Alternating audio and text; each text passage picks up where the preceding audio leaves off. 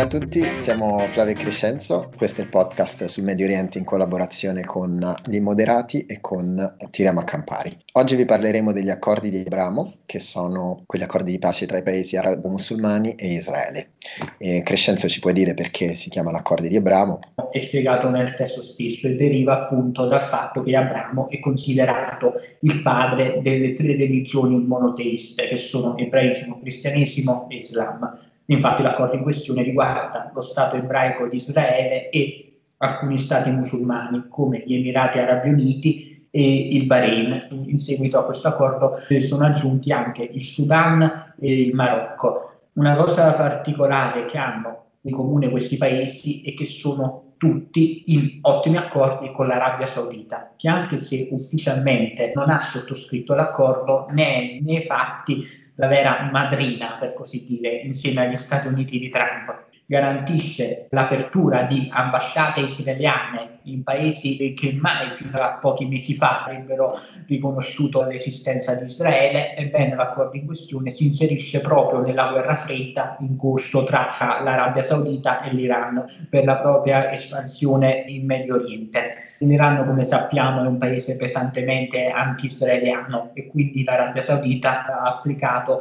il vecchio detto del nemico del mio nemico è il mio amico. Ha deciso appunto di favorire un'apertura verso Israele, mettendo in secondo piano la causa palestinese che fino a pochi anni fa l'Arabia Saudita teneva ufficialmente in grande considerazione. Non si può non ricordare come abbia inviato milioni di dollari in finanziamenti ai vari gruppi palestinesi, milioni che adesso non vedranno più questo porterà anche l'autorità palestinese, che ha ovviamente criticato pesantissimamente gli accordi in questione, perché nel testo dell'accordo non si fa proprio cenno alla questione palestinese. Il congelamento dell'annessione. Il congelamento dell'annessione dei territori della Cisgiordania. L'impressione che si ha è che gli Emirati Arabi Uniti, insieme all'Arabia Saudita, insieme al Bahrain, che venne fatto uno stato vassallo dell'Arabia Saudita, abbiano deciso di abbandonare la causa palestinese, che per decenni avevano invece sposato con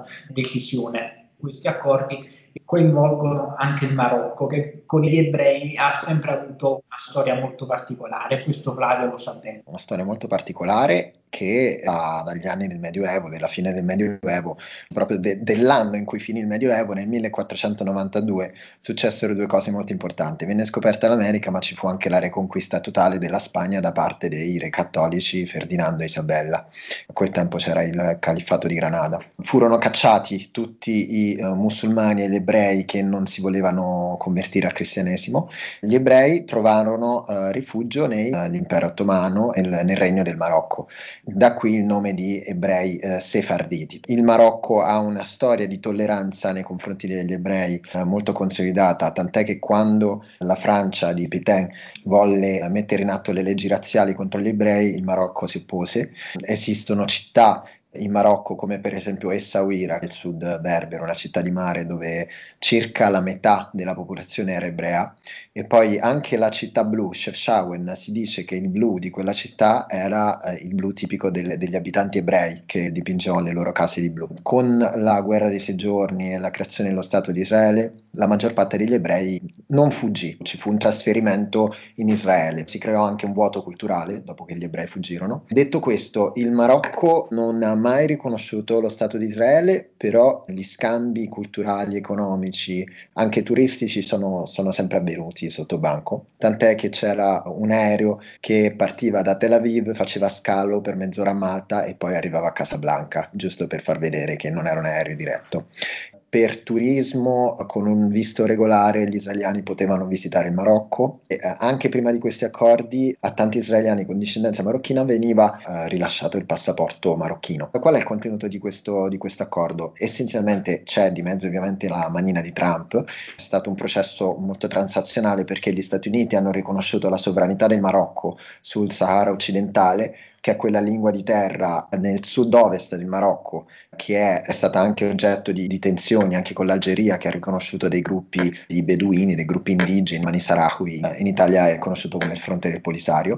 Il Marocco ha quindi riconosciuto la legittimità dello Stato di Israele, hanno aperto relazioni bilaterali. Che si erano interrotte vent'anni fa a causa dell'intifada palestinese. Questo, questa riapertura è anche a livello culturale, infatti il Marocco, questa è una notizia molto fresca, il Marocco introdurrà anche gli studi ebraici nelle scuole. Ci vuoi dire qualcosa dell'altro paese? Un altro paese non totalmente arabo che ha preso parte all'accordo solo in seguito è il Sudan per decenni controllato da uno spietato dittatore islamista, Omar al-Bashir, che è stato per un certo periodo vicino alla fratellanza musulmana poi si è progressivamente avvicinato all'Arabia Saudita il mezzo aveva anche ospitato Bin Laden eh, negli anni 90 quando c'era ricercato dai servizi segreti americani. Questo per far capire di che tipo di governo stiamo parlando. Un governo che ha per decenni perseguitato le minoranze religiose etniche nel paese, cristiani ma non solo, islamista quindi molto feroce, ferocemente dittatoriale, ferocemente autoritario, che è stato rovesciato da un corpo militare al alcuni anni fa, un corpo guidato dagli stessi militari ex fedeli di al-Bashir che avevano deciso di liberarsi di lui dopo che la sua figura era divenuta molto compromessa a causa di pesanti proteste da parte dei giovani sudanesi che, come stava accadendo nello stesso periodo in Algeria e in altri paesi arabi, si erano rivoltati contro corruzione e il dispotismo del governo. Il Sudan, dopo il colpo di Stato contro al-Bashir, ha approvato molte riforme progressiste, ad esempio è stata finalmente resa illegale la mutilazione genitale femminile, è stata rimossa la Sharia dai vari aspetti del codice penale, in generale ci si sta avviando verso la creazione di una società più laica rispetto a quella che era nei decenni precedenti collega anche al fatto che essendo eh, i sudanesi cresciuti in una società fortemente islamizzata, fortemente clericale,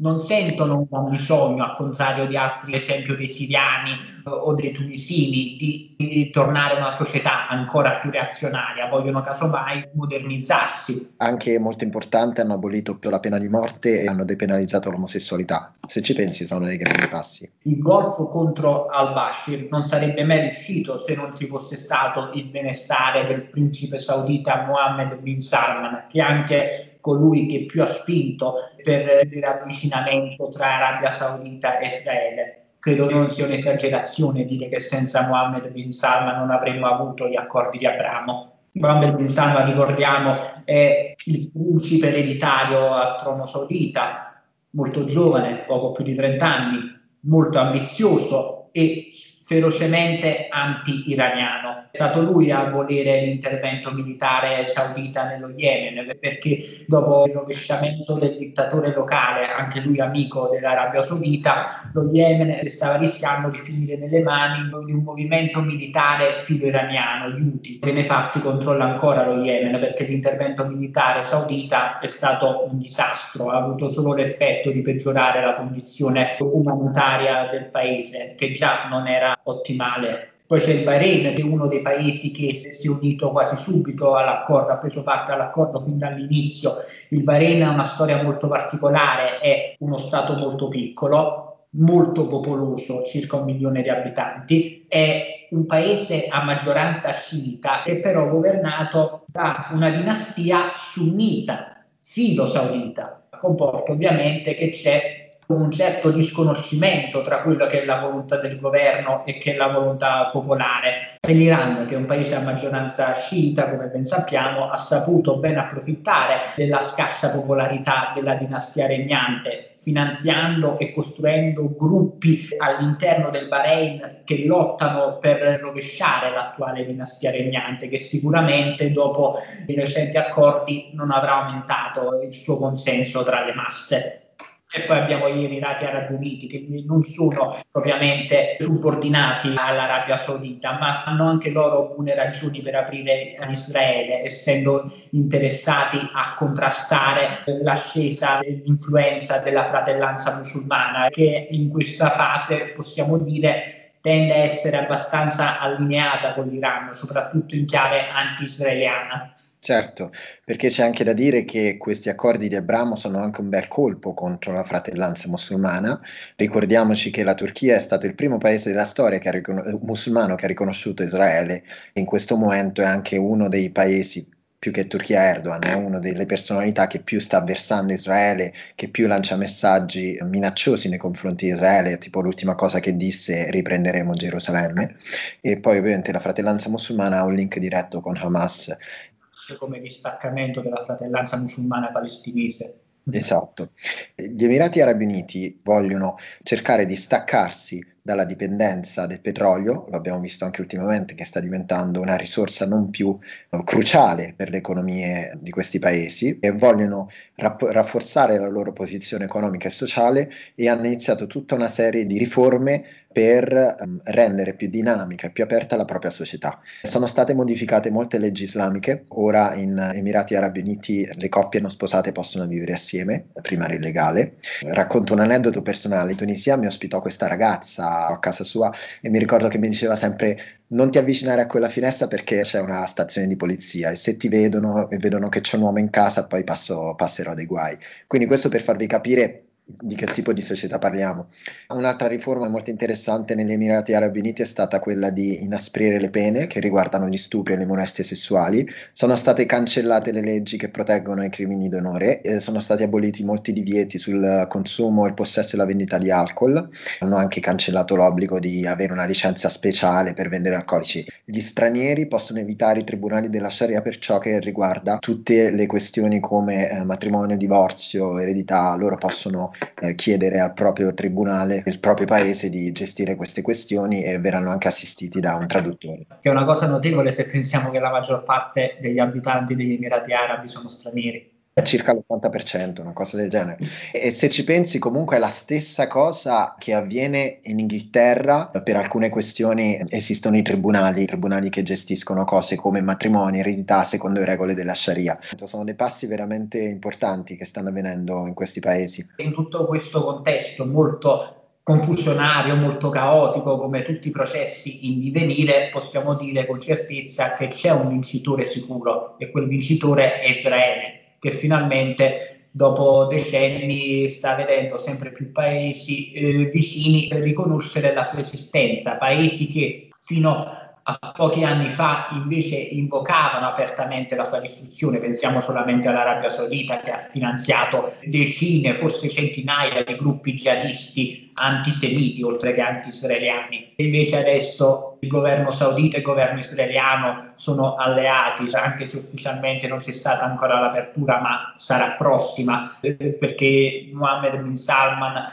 deve ancora fare i conti con una parte del clero saudita che tende ancora ad avere una forte pregiudiziale anti-ebrea, ma, ma, essendo il re saudita un monarca assoluto ed essendo l'attuale re saudita padre di Mohammed bin Salman eh, ott- ottuagenario, possiamo immaginare che questo problema verrà presto risolto. Altre due cose interessanti, già eh, l'Arabia Saudita aveva iniziato a preparare culturalmente i, propri, i popoli del Golfo a questa apertura con alcune serie, in queste serie tv proprio si parlava della pace con Israele, si è parlato perfino di omosessualità, proprio un cambio culturale. Poco fa lessi un rapporto in cui si menzionava come nei libri di testo sauditi già un paio di anni fa fossero stati rimossi tutti quei passaggi che facevano riferimento agli ebrei in termini dispregiativi, mentre invece erano rimasti passaggi che spregiativi nei confronti dei musulmani sciiti, perché ovviamente l'apertura c'è stata con Israele, non con l'Iran. Certo,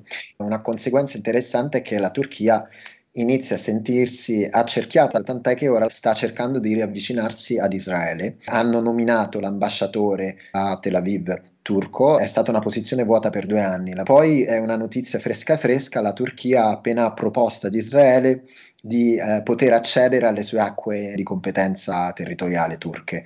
Diciamo che la Turchia anche ultimamente dopo lo scontro con l'Iran sul Nagorno-Karabakh inizia anche a sentirsi accerchiata anch'essa. Sì, c'è da dire che Erdogan è sempre stato molto abile a cambiare fronte a seconda della convenienza. Erdogan, ricordiamo, era quello che nei primi anni di governo sembrava voler aprire finalmente ai curdi per trovare una soluzione di compromesso e invece è finita con l'essere persino più anticurdo dei kemalisti. Quindi anche con Israele non dobbiamo illuderci troppo, possono anche essere solo dei cambiamenti di facciata, soprattutto tenendo conto che l'elettorato di riferimento di Erdogan non è particolarmente filo-israeliano e quindi lui non potrà permettersi di mantenere questo atteggiamento conciliante ancora a lungo.